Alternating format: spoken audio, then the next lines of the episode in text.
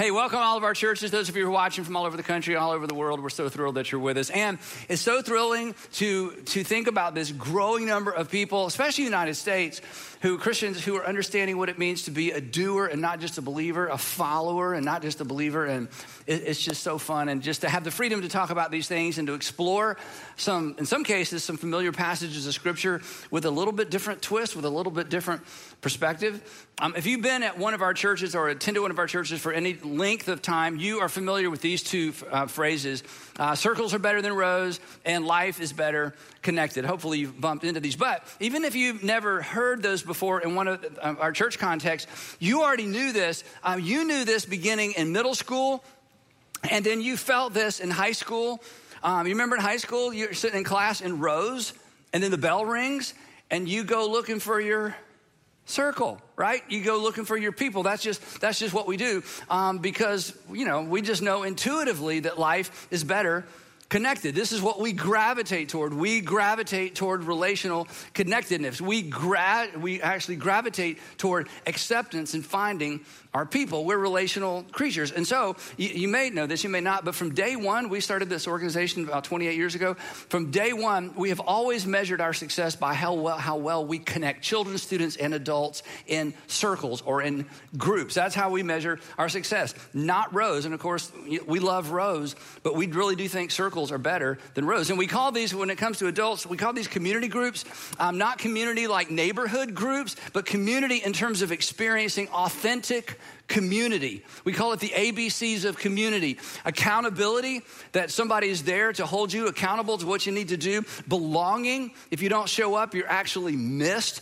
And care, um, if you need something, someone's there to provide what you need accountability, belonging, and care. And we just feel like this is what makes life great, and we want to facilitate this kind of authentic community. Um, in fact, up until last year, the only numeric goal that our churches had ever set, the only numeric goal up until last year, was to connect 100,000 children, students, and adults in community or in groups all at one time. And I don't mean 100,000 people like over the course of time, I mean at one point, at one time, there would be 100,000 people connected, and we got to just past about 85,000 people in our network of churches, and then COVID came along and we kind of had a setback, but we are still committed to that. That's how important this is to our um, organization. And now, again, if you've been around, you know that we launch small groups for adults twice a year in September and then in January. Um, and so our group launch for this fall is going to happen in a few weeks. And I'm going to give you an opportunity to sign up, not for a group, but to sign up for a reminder to sign up for a group in a little bit. But for a few minutes, um, because we do this, we talk about this all the time, I want to spend a few minutes just answering this question Why? Why do we do this? I mean, Sandra and I, she's here today on the front row. We have been in community group for longer than the church has even been around. This is this has been this is one of those practice what I preach things that I have practiced consistently. But why? Why is this a big deal? Um, we don't need new friends, but I will tell you, we have met some of our dearest friends in community group. But at this season in our life, we don't need new friends. We don't need something else to do. So why do we do this? And more importantly, and more to the point of today, why do we do this corporately, right? I mean, this is not profitable for the church. In fact, it's expensive. I mean, we don't take up an offering in small group, right? Um, it's expensive. We have to hire additional staff in order to facilitate what we do with children and additional staff as it relates to what we do with adults when it comes to community groups. And in fact, compared to other large churches, we, we spend way more money on staff for adult, church, for adult groups than any other church we know. But but why? Why would we do this? It decentralizes us. I mean, you get people in homes talking about who knows what, so it's a little bit risky at times. But here's why this is a big deal, and here's why we come back to it year after year after year. It's important to us. It's important to us because we're convinced personally it is essential for you, and it's essential for me, and this is essential for your children. And I say that because of something that Jesus said over and over and over and over that we're going to look at today. In fact, what, Jesus said in this regard really was the great differentiator. It's what differentiated him from not only the religious leaders of his time, but really kind of differentiated him from religion in general. And perhaps, and I don't know because I don't know your story, perhaps one of the reasons um, that church was never really a big deal for you or never made much of a difference for you, or maybe one of the reasons that church never was never a big deal for your father in particular and it didn't really make a difference for him, maybe, just maybe, you or he or they just attended. You just attended a church and you never were actually challenged to follow your Savior. You attended church, but you, you never, were never taught and held accountable to follow Jesus, to follow the teaching of Jesus. And group or community is where we are challenged at a personal level to follow, or more specifically, as we're gonna see, to follow through because it's in a circle that the teaching of Jesus begins or has the potential to intersect with our daily lives, with what's really going on in our lives, as opposed to the things that maybe I talk about in general. It's where the teaching of Jesus intersects our lives. And honestly, it's the stuff that religion kind of skims over or skips altogether. In fact, and we've talked a little bit about this, and, and you know this. I think it's pretty intuitive. You know, you're, you're smart. You've been around for a while. Religion um, both ancient and modern, not just modern religion, religion, ancient and modern, um, strives to keep things, it's my way of saying it, in house and vertical. I mean, the church historically has tried to, you know, let's keep it all in the box because, you know, if it's in the box, we have a little bit more control. And let's keep it vertical. Let's just keep it between you and God. You know, let's come up with some routine that makes you feel good about you and God. And as long as you feel good about you and God, and as long as you're coming to the church box in order to feel good about you and God, well, then that's enough. That was ancient religion. All religions, pagan and the religion, the religious system that Jesus stepped into in the first century in Jerusalem. But Jesus came to challenge that. Not only did he come to challenge it, he came to reverse it. And here's what that sounded like. His most famous message, we call it the Sermon on the Mount. He preached this many, many, many, many, many, many, many times. I have a feeling the apostles could quote it. Many of us can quote it because we've read parts of it um, so often, and so, so many parts of the Sermon on the Mount are popular. They've been kind of extracted, phrases have been extracted, and you know some of this. But this message was so revolutionary because it stood religion on its head, it flipped it over, and he was introducing a completely different way, not of believing. He was introducing a different way of living, a way of living that is not intuitive, and a way of living that in some ways is so contrary to our nature and contrary to how we're wired that if somebody doesn't come along and help us and prod us and encourage us and hold us accountable, we're just not gonna do it. So I'm going to kind of hop, skip, and jump through some of these things he said, and I want to give you just you know heads up, okay? Some of this is disturbing. Some of this does not fit your Christian theology, and don't email me. I'm just quoting Jesus, okay? And, and here's the thing: if it's up a little upsetting to you, that's kind of his point. It's like, wait, wake up.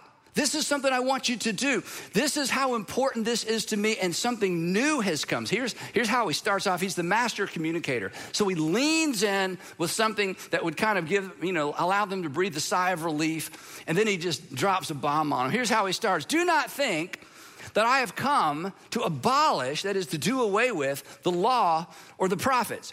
Now, this isn't familiar phraseology for us. The law and the prophets was essentially their Hebrew Bible. They didn't really have a Bible because it was all scrolls, nobody carried a Bible around. But this represented their sacred ancient text. The law and the prophets, or sometimes it was referred to as the law and the prophets and the Psalms. He says, Now look, I know I've been saying some unusual things. Don't think that I've come to abolish the law and the prophets, they were starting to wonder again because his teaching was so different. He says, But you're not wrong in sensing that something is astir, that something is off. And then he drops this bomb. I have not come to abolish them, but I have come to fulfill them. And this is like, wait, what does that even mean? And this is what he meant. I have come to bring everything you have been taught to completion, to a designed and designated and preordained end.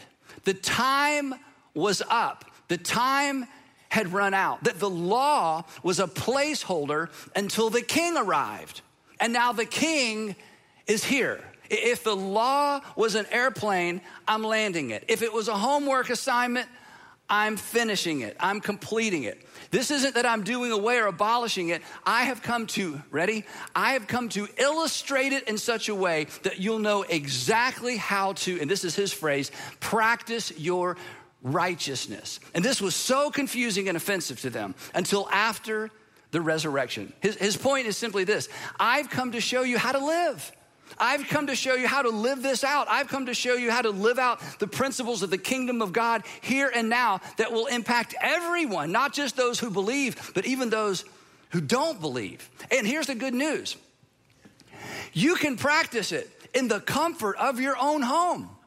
In fact, you need to begin practicing it in the comfort of your own home. And then, instead of going vertical, like here's how to please God and keep God happy, he immediately goes horizontal. He dives directly into what was practical, relational, personal. He gets all up in their business. And he's about to get all up in ours. Anyone who is angry, he said, just angry, haven't done anything, just angry. Anyone who is angry with a brother or sister will be subject to judgment. We're like, whoa, whoa, just for being angry? Yeah. Anyone who says to a brother or sister, Raca, is answerable to the court. You're going to be held accountable. This is a this was a, a statement. It was just a put down. It was the way it was basically making fun of somebody because they're ignorant or an idiot or stupid. It was that, that's what you know when you call someone stupid or a dumb blank person. He's like, that's, that's, he says, you're, you're going to be held accountable. And they're like, wait, wait, wait a minute. Nobody's ever told us this before. And then, are you ready for this? And anyone who says you fool will be in danger of the fire of hell. And they're like, wait, wait, wait, wait. Now, first century Jewish hell was different than the way we view hell. Okay, that's another sermon for another day. But it was still terrifying. And they had been taught you go to hell or Gehenna if you displease God. That's your sister in law. Like, what? This was uncomfortably new. He said, You've heard it said, and we've talked about this before. He said, You've heard it said that you can be right with God and out of sorts with your brother or your sister or your wife or your father or your mother or your neighbor. But I say to you, that's not the case. If you pull up in the parking lot and you realize that there's a relational conflict, an unresolved relational conflict with somebody in the car, you just sit in the parking lot until you figure that out and work that out before you come to church in order to praise and worship and try to be pleasing to your Heavenly Father. If you pull up at church and realize there's someone you haven't forgiven, you need to forgive them. If there's you pull up at church and you realize there's somebody to whom I need to make restitution, then you just leave and go make restitution. The way he said it to that group, he says, if you get to the temple and it took you hours to get here and you've got your pigeon or you've got your grain offering, or if you're wealthier, you actually have a goat or a, a lamb, and, you, and you've stood in that hot sun waiting in line for your time to, you know, make your sacrifice, and you realize you have conflict with someone, you just leave your gift there. They just moan. Nobody was going to do this. You just leave your gift there, and first, first. Go and be reconciled to them. And they're like, wait a minute. Wait, you're telling us it's more important to reconcile to other people than to reconcile with God and then come offer your gift. They're thinking, wait a minute, that is, that is the complete opposite of how we were told it works. To which Jesus is say, well, that was then. This is now. The king has arrived. You, you've heard it said, you've heard it said, you shall not commit adultery. They're like, yeah. So it's okay to commit it? Wait, what? And he's like, no, no, no, no, no, it's not okay to commit adultery. Your heavenly father doesn't only want you to be faithful to your husband or wife physically, your heavenly father wants you to be faithful to your husband or wife with your mind and with your thought and with your heart and with your eyes. And they're like, this is so extreme. And Jesus is like, it's more extreme than you think. Speaking of your eyes, if your right eye offends you, causes you to stumble, gouge it out with a spoon. I added the spoon part. That's not in there, but I, you know, I don't know what you use to gouge out an eye, but then this is what here, here's what he actually said. If your right eye causes you to stumble, Gouge it out with whatever you can find and throw your eye away. It is better for you to lose one part of your physical body than for your whole body, here it is again, to be thrown into hell. They're like, what are you talking about? I mean, God cares what we think about, God cares what we look at, God cares what our minds are filled with. He's like, yes, because your unmonitored thoughts can lead to harmful behavior. Your unmonitored thoughts is where the harm that comes to other people comes from. In fact, at another time he was teaching, he said, Every single evil thing that has come from anybody began on the inside. So, of course, your heavenly Father wants you to monitor what you think about, what you dwell on, and what you look at. And then he, he just eliminates all the excuses men were using in that day and age to divorce and abandon their wives. He just eliminates all those excuses. And the women are like, well, finally, somebody is standing up for the girls. I mean, this was, this is why I say all the time, and I know this is probably offensive to somebody, but I, every woman in the world should be a follower of Jesus and at least celebrate Jesus. Jesus did more for women earlier than anyone who has ever lived. He raised their dignity and he raised their status constantly. And the men were like, wait a minute, women and Jesus says, yes, this is a, it's a new day. It's a new kingdom. It's a new world order. I am successfully landing the plane of the old and I'm introducing something new. I'm not abolishing it. I'm fulfilling it. I am a walking, talking, living fulfillment of what God wants for the world. You wanna know what God wants for people in the world? Jesus would say, Look at me, emulate me, follow me. And when you mess up, you confess, you make restitution, you ask for forgiveness. He says, If anyone insults you, you don't insult them back. If someone insults you, you don't insult them back. Not only do you not insult them back, you don't insult them behind their back. No more eye for an eye. If somebody asks you to do something, they want you to do one thing, you do two things. If they want two things, you do three things. You surprise them with your availability, your compassion, and your service. You, have you've, heard it said, we all know this one. We've, we can memorize it. We've memorized this one accidentally. You didn't memorize it on purpose. You've just heard it so many times, you memorized it. You, you've heard it said, love your friends and hate your enemies. I mean, Jesus is like, everybody does that. But I tell you, I love that phrase, but I tell you, in other words, the king has come, the new authority has come. Moses was your guy, now I'm your guy. But I tell you, love your enemies and pray for those who persecute you. To which we say, we pray about the people who persecute us. We don't pray for them. And Jesus has said, Jesus said, but now you're going to pray for them because I'm calling you to a different standard, a different way to practice your righteousness, to live out this new kingdom ethic. To which they're thinking what some of us are thinking. Wait, wait, it's, that's just too much. Can't, can't we just love God and be done with it? And Jesus would say, This is how you love God by loving the people that your heavenly Father loves.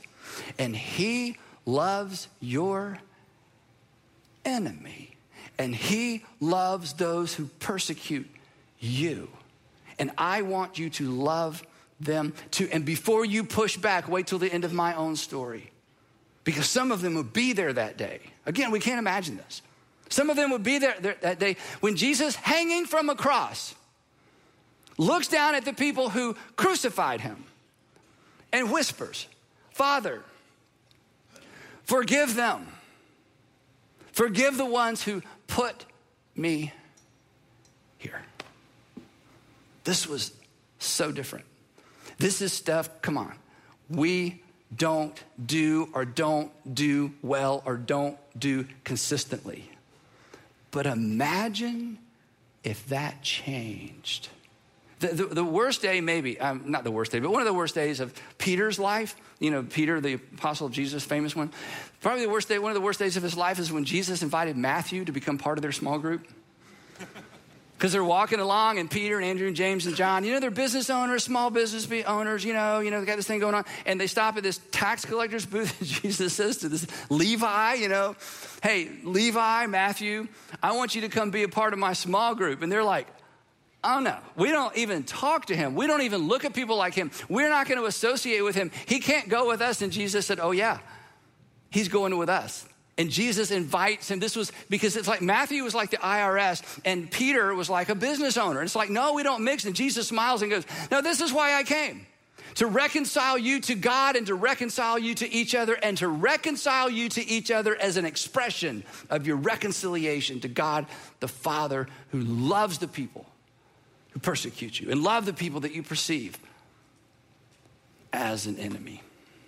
Forgive regardless, he would say. Forgive regardless. And they're like, regardless? I mean, Jesus is that important? And Jesus is like, yeah, it's important. Here's how important it is, okay? This is theologically disturbing. This is Jesus. Here's how important it is. He says, For if you forgive other people when they sin against you, your heavenly Father will also forgive you. But if you do not forgive others their sins, your heavenly Father isn't going to forgive you of your sins. Well, here's what they thought. I know what you're thinking. You're thinking what I'm thinking. Here's what they thought. But what, what, do you mean it won't forgive us? We're the child. We're the children of God. We're Israel. We're related to Abraham. We are Abraham's offspring. What do you mean God won't forgive us? And Jesus said, I just explained it to you. Why? If you won't forgive others, God won't forgive you. And one of the reasons God won't forgive you for not forgiving others is refusing to forgive others is a sin. And refusing to forgive others is committing a sin that God would then have to forgive. And round and round and round it goes. And God and Jesus is saying, I just want you to be like me. I want you to forgive regardless. Then he says, Don't hoard your wealth. Don't, don't assume that it's all yours to consume. Don't assume that everything that comes your way is yours. And they're like, well, just, is this how we please God? I mean, you're, is this, is, this is how we please God. That's so strange because you've, you've barely even mentioned God. This is all about us and the people around us. Jesus is like, exactly. And then, this might be new for you. Then Jesus, this is, is so brilliant, he puts a new twist on something that many of them had heard their entire lives. Be, before Jesus came along, this is what many of them had been taught. And this is going to remind you of something Jesus said, but what made this so amazing is what you didn't know that Jesus didn't say that they'd heard most of their lives. They'd heard this don't do to another what you don't want done to you. Don't do to another what you don't want done to you. In other words, don't bother them if you don't want them to bother you. It's pretty much what parents tell their kids about yellow jackets, right? And wasp, right? Don't bother them and they won't bother you. But this requires no compassion. This requires no love. In fact, this doesn't require anything of anybody except just mind your own business. And Jesus leverages the rhetoric of this statement. And he says, In my kingdom, in my world, if you're gonna follow me, here's what this looks like. In everything, in everything, every circumstance, every relationship at home, at work, at school, in the mall, at the mall, on the street, and everything, do to others. I want you, as my followers, to take the initiative. I want you to look for opportunities. I don't want you to turn and not look. I don't want you to pretend you didn't see. I want you to do to others what you would have them do or how you would have them respond to you if you were in their same circumstances. And then this is so brilliant. For this one idea sums up the law and the prophets that I have come to fulfill. Don't just be entertained by my little parable of the Good Samaritan. I want you to be the Samaritan. And I'm serious. How serious? He would say, This serious. Everyone. Now, this is one of those we know. In fact, some of you grew up singing a song about this one. Everyone who hears these words of mine and puts them into practice is like a wise man who built his house on the rock. Everyone who listens and does something with what they've heard, their life is like a life or it's going to be built on a rock. It's going to take longer, a lot more effort. People won't understand, but it's a life that will last. And everyone who hears these words of mine and doesn't put them into practice is like somebody who just built their house on sand. But yeah, I was in church every week and I went to mass every no, no, no. Everyone who hears these words of mine and does not put them into practice is like someone who builds their house, their life on sand. So I tell you all the time, follow Jesus through the Gospels. When he finishes this message, he walks down the mountain and begins practicing what he preached. He touches a leper. Do unto others as you would have others do unto you. I'm not going to mind my own business. I'm going to get involved in his business. And then he does a favor for a Roman centurion. And Peter just rolls his eyes like, what have we gotten ourselves involved in? What they didn't know, what they couldn't know, what I wish we knew more about is that following the resurrection, there would be a generation of Jesus followers who would take the teaching of Jesus, this extreme, impractical teaching of Jesus, seriously. And they would live that way. And they would give that way. And they would forgive that way. They would one another that way because this was his way. This was the, the way. This was the way of the kingdom. And it would shake an empire. And the day would come. They could not imagine this in the first century under Tiberius and then eventually Nero. They couldn't imagine that one day Roman emperors would worship the crucified day laborer from Nazareth, Jesus of Nazareth. Not because of what those first and second and third century Christians simply believed, but because of how they lived their lives.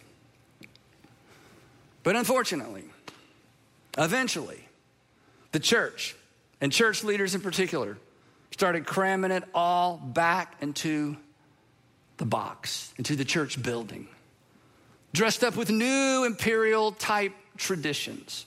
Show up, listen to a homily, recite a few things, confess a few things, and then just go on about your life. The church recreated the very thing. In some ways, Jesus came to dismantle. Vertical, individual, vertical, individual, detached religion. As long as I'm okay with God, it doesn't matter how I am with everybody else. But here's where you come into play. Here's where we come into play, regardless of where you live or where you're watching from. There's always been a remnant there's always been a group of people that say, no, we are going to be doers, not just hearers. And I want us to be a part of that group, and I want you to be a part of that group. So here's the question that maybe Jesus would ask at this point in the message. I don't know. This is just me imagining. He may look at us at this point and say, You want to be a part of that group? Yeah. You want to be a part of my kingdom on earth rolling out for the whole world? Yeah. Then he may ask us, Well, then how's your doing? How's your doing doing? Are you doing? Or just mooing? You know what I mean by that. That's a good, Pastor. Mm, mm, mm, mm. Mm, that's convicting. You gonna do any of this, honey? Me neither. Sure is good. I never heard that before. That's amazing. I'm gonna share that tomorrow in my Bible study. You gonna do any of that? No, that's just impractical. I'm not gonna do that. This is why you need a circle. Because it doesn't matter how clear I am and how compelling I am or interesting I am, it doesn't matter. If you don't do it, if I don't do it, we don't make a difference. We're playing a game, we're not following Jesus, and this is why you need a circle. You need people to ensure that you're doers and not just hearers and appreciators and Jesus fans. He doesn't need any more fans. Give me a J, give me. I don't want fans. I want followers, and we need people. We need people around us to ensure that our faith has feet. So let me ask you this way: Did does your faith have feet? Are we living this way, doing this? Now, when we first started the church 28 years ago, in fact, today is kind of an anniversary, but um, actually, it's two anniversaries. It's I wasn't going to say this, but it's our actually our wedding anniversary today. Yes. Thank you. 35, 35 years. That's a big one. Okay. it's also another anniversary. I'll tell you about it another time. But anyway, the point is, when we started the church, um, I just come out of, we just come out of the most tumultuous, emotionally taxing season of our lives.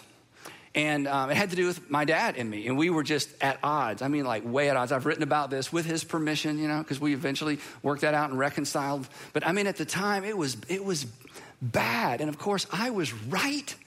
And I could not convince him he was wrong. I do not understand this. I mean, I'm a pretty, you know, and he was right and I was wrong. And you know how it is with the people you disagree with. Aren't you right? Of course you are. Of course you aren't, right? I mean, that's just human nature, right? So, I mean, I, I was angry and I was hurt and I was blaming and I was complaining. And the problem was, of course, I know all about forgiveness. I know I can't, you know, especially hold something against my dad. How ridiculous is that? I know all about, you know, take, re, claiming my slice of the blame pie. You know what? I mean, I've taught all that stuff. I, I, I get all that. I know the sermons. You know what I needed? You know what we needed? I needed somebody to prod me to practice what I actually preach. And Sandra would tell you, we would tell you, in that season of our lives, do you know who came to the rescue? Our small group. We were in a group and they listened. they, they, I'm telling you, they got us through. When I say they listened, they listened and listened and listened and listened and listened, and then they listened to the same stuff over and over and over and over and over because we just had one story to tell, you know. And they loved us and they pushed us and they held us together and they held us accountable. And maybe so much of what I'm doing now, we're doing now, is because of their love for us in that difficult, difficult season. So uh, here's my point if you're going to live this out, not if you're going to believe it or be interested in it, if you're going to live this out, walk this out, figure this out, work this out in your world, you're to need some people around you. You're to need some people who can help you figure it out. here's why. Because, as I say all the time, life is complicated. I mean, your situation, your circumstances are complicated. I make it sound easy. Just follow Jesus. See you next week. I mean, that's, you know, every week you feel like I'm preaching the same sermon. Just follow. I know, Andy, you say that all the time. Follow Jesus. I'll see you next week. And you leave thinking, Andy, that's easy for you to say. You don't understand my parents. You don't understand my marriage. You don't understand my business, my finances. You don't understand what I'm coming in coming into, just walked out of. You don't understand my industry that I'm in and how we're struggling. You don't get it. And you're right. How could I? I live in a closet at the church. So, of course, I could never help you figure out how to walk through and walk out the, you know, the teaching of Jesus in your personal life because I don't walk in your shoes. But you're not the first person. You're not the first Christian. And there are people who've been where you are, and there are people who are where you are. And you need, we need each other. This isn't extra credit, this is essential to walking and talking and following Jesus. Again, people who can help you figure it out, sort it out. I chatted with a group about two months ago. I just ran into them. This is a group of married couples, and they're all in blended families. And when they found each other, do you know how they felt? It was like, ah, Finally, someone who understands what it's like to parent in a blended family. When they found each other, it was so powerful. There's no way I could speak into that intelligently. They need each other. And when they found each other, it was like a breath of fresh air. And now they're figuring out how do you sort this out and walk this out in these particular unique circumstances. So, yes, you have some difficult circumstances. And yes, I make it sound easy. But no, that's not an excuse not to engage and follow Jesus. And not only are there people who are where you are, who are who have been where you are, you're where you are. And one day you will have been where you are, and God will use you in the life of other people. But not because you get to wear a microphone, but because you find a circle of people and you can say, I understand. So, as much as I like talking to rows, this can't be as far as it goes. If you're going to practice what Jesus preached. You need, I need, we all need a circle. We have men's groups, we have women's groups, we have married groups, you name it, we got it, and we want to help you find it. And here's how it works. If you attend one of our Atlanta area churches, our group launch is on August 20th. Group launch is when we launch the website where you can sign up for a group. And on group launch day, August 20th, you can pick a location, a night of the week, and the type of group that you want to be in. But we want to remind you so on August 20th, when you wake up, you can go online and pick your group. It's not exactly like a Taylor Swift concert ticket, you know, thing, but it's, you know, it gets pretty busy because we have so many people and we want you to be the first to know. So here's what I need you to do, regardless, whatever campus you're at, we're going to put a text to text um, information up on the bottom of the screen. We have one here at North Point, regardless of whatever campus you're at, you can look. It's different for each campus. And we want you today, in fact, you can get your phones out and do it right now and ignore everything I say for the next five minutes. We want you to text, and you're not signing up to be in a group. You're simply saying, on August the 20th, send me a link to the website so I can go ahead and choose my group and get signed up for where I want to meet, what kind of group I want to be in, and what night of the week I want to be in that group. And this is another reason why, as I mentioned earlier, and you've heard at your campus, why we need some new people to step up and lead groups because we want everybody to participate in the circle. The other way to sign up, maybe if you're watching online, this would be easier. If you'll simply go to lifeisbetterconnected.com, lifeisbetterconnected.com, you'll see a list of all of our churches, and you just pick the church, and then you'll be able to give us some information, and we will text you on August 20th to let you know that the registration site is open for you to register. Um, if you are like us and your small group took the summer off or part of the summer off, now's the time to call and get the group re, um, reconfigured. And, and what I need you to do this week, you need to pick a date. It may be after Labor Day, it may be in the next couple of weeks, but go ahead and choose the date that your group's going to get back together. Otherwise, you're going to get busy. The fall's going to get by. It's going to be October, and it's like, oh my goodness, we never got back together. So go ahead, be intentional, get your group back together because at the end of the day, let's not be hearers, let's be doers. In order to be a doer, we need somebody to help us do and help us figure out how to do at home, at work, and in the world. Doers know that a circle is more helpful than a row.